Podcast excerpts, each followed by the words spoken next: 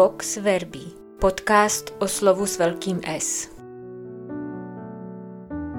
Na jedné straně Herodův vybavený a dobře střežený palác, na straně druhé pusté místo poblíž Genezareckého jezera. Na straně jedné bavící se velmožové vojenští velitele a popřední osobnosti Galileje, na straně druhé zástup bezradný jako ovce bez pastýře. Na straně jedné chlípník, který zírá na tančící dívenku a rozpalují jej nízké vášně. Na straně druhé muž, který vidí tváře ubolených a ustaraných lidí a zmocňuje se jej soucit. Na straně jedné tetrarcha Herodes, který se rád považuje za krále a za taneční výkon nabízí, co nemá ani nemůže dát.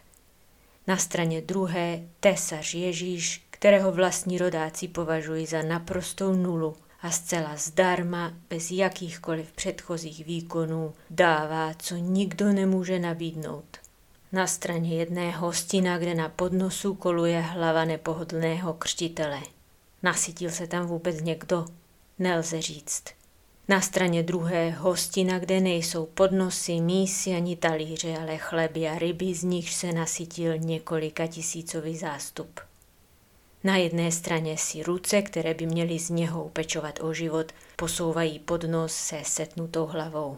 Na straně druhé ruce, které se ještě před chvíli rozpačitě mnuly bezradností, nestíhají rozdělovat přemíru jídla.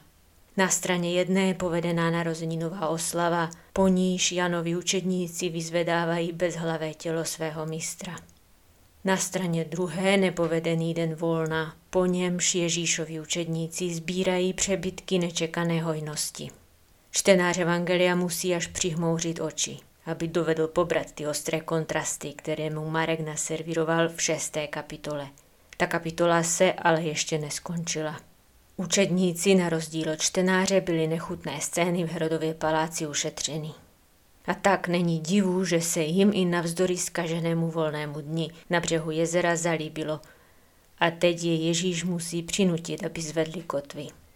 A hned přinutil se učedníky, aby nastoupili na loď a jeli napřed na druhý břeh k Betsajdě, než on rozpustí zástup. Když je vypravil, odešel nahoru, aby se modlil.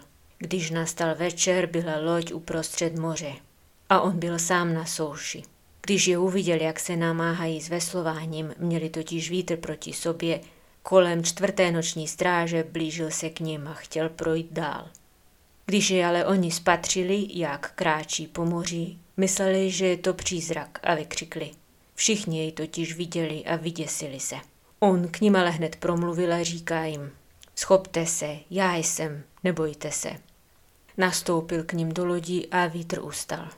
A oni se velmi divili. Nechápali totiž o těch chlebech. Jejich srdce bylo natvrdlé.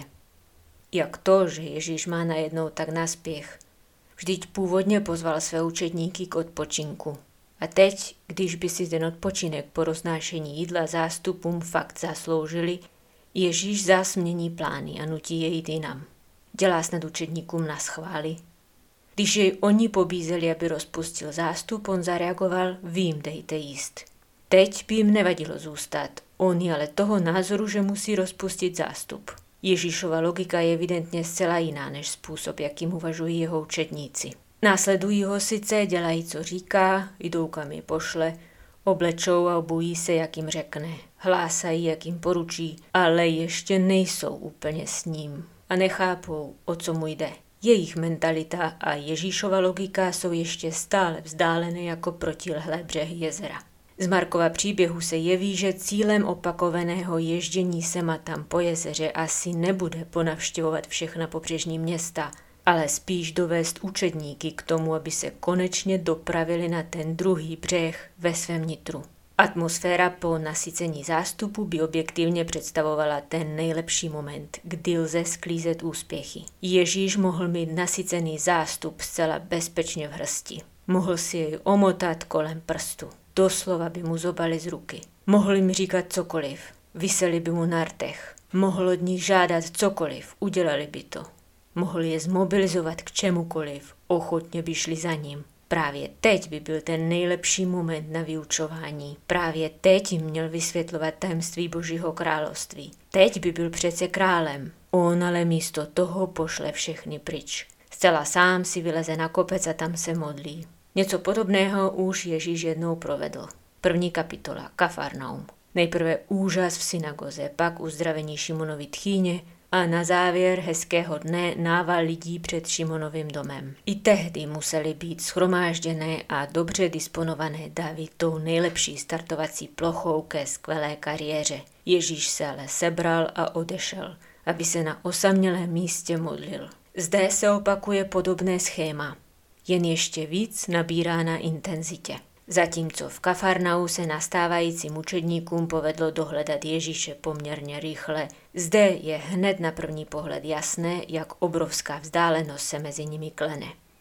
Oni jsou na moři, on je nahoře. Oni jsou spolu pohromadě, on je sám. Oni se namáhají s veslováním, on se modlí. Oni se plaví, on kráčí.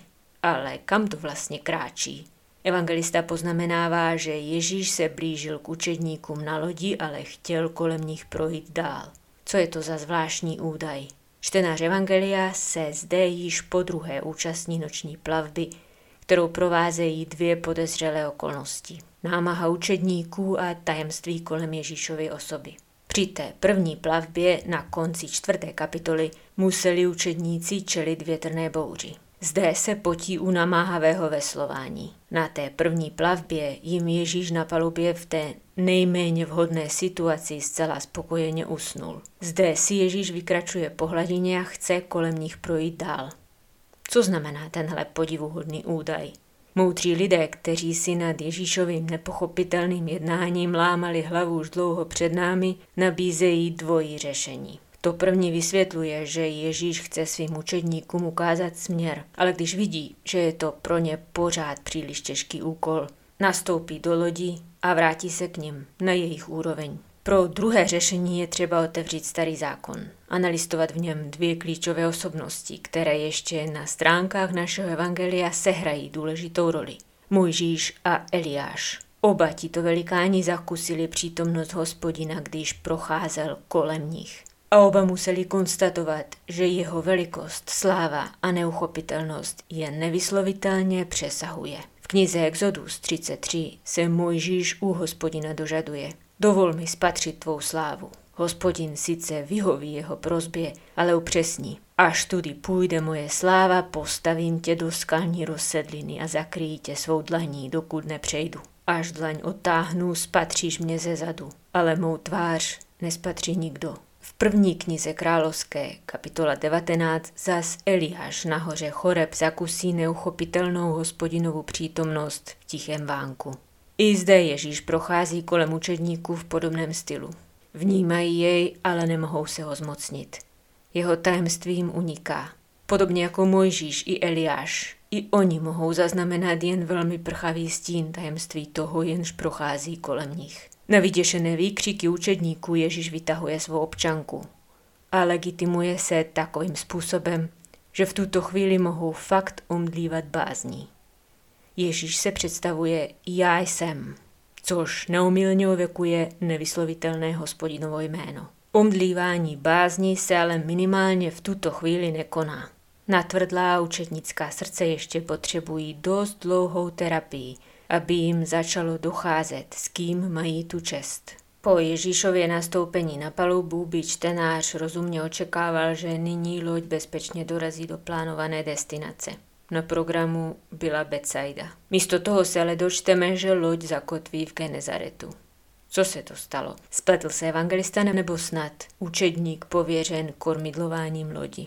Když připluli na pevninu, dorazili do Genezareta a zakotvili. A když vystoupili z lodi a hned jej poznali, oběhli celý ten kraj a začali na lehátkách přinášet nemocné, kde se doslechli o jeho přítomnosti. Do kterékoliv vesnice nebo města nebo osady přišel, kladli na náměstí nemocné a prosili jej, aby se mohli dotknout alespoň střapce jeho oblečení. A všichni, kdo se jej dotkli, byli zachráněni.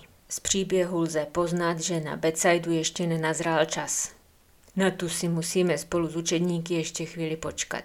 Do Becajdy učedníci s Ježíšem dorazí až o několik evangelních stránek dál. Teprve pak, v polovině osmé kapitoly nám jedna pozoruhodná událost Betsaidě osvětlí, jak náročná a zdlouhavá je terapie, kterou si vyžadují na tvrdlá učednická srdce. Pro tuto chvíli se učedníci opět záhadně ztrácejí mezi řádky příběhu.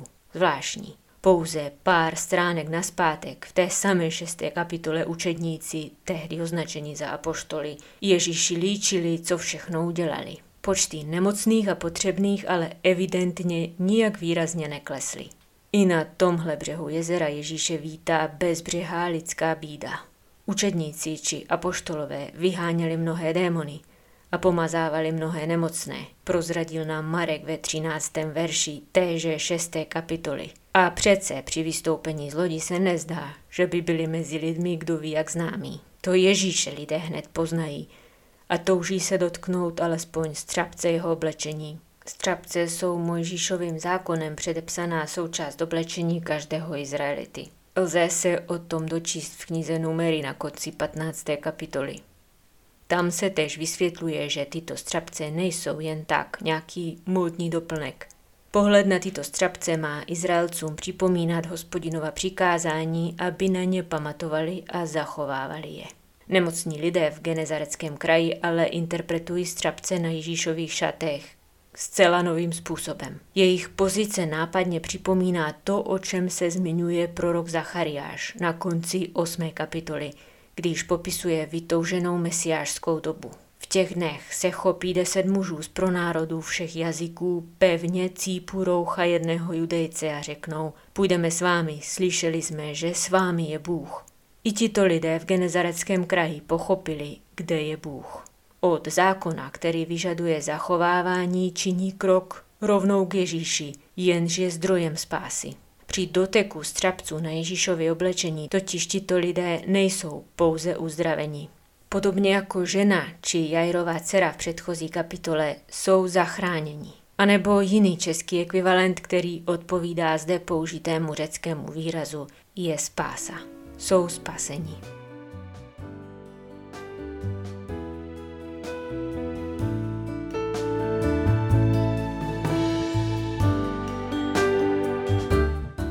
Vox Verbi z nakladatelství Paulínky. Připravuje a hlas slovu propůjčuje sestra Anna Mátiková.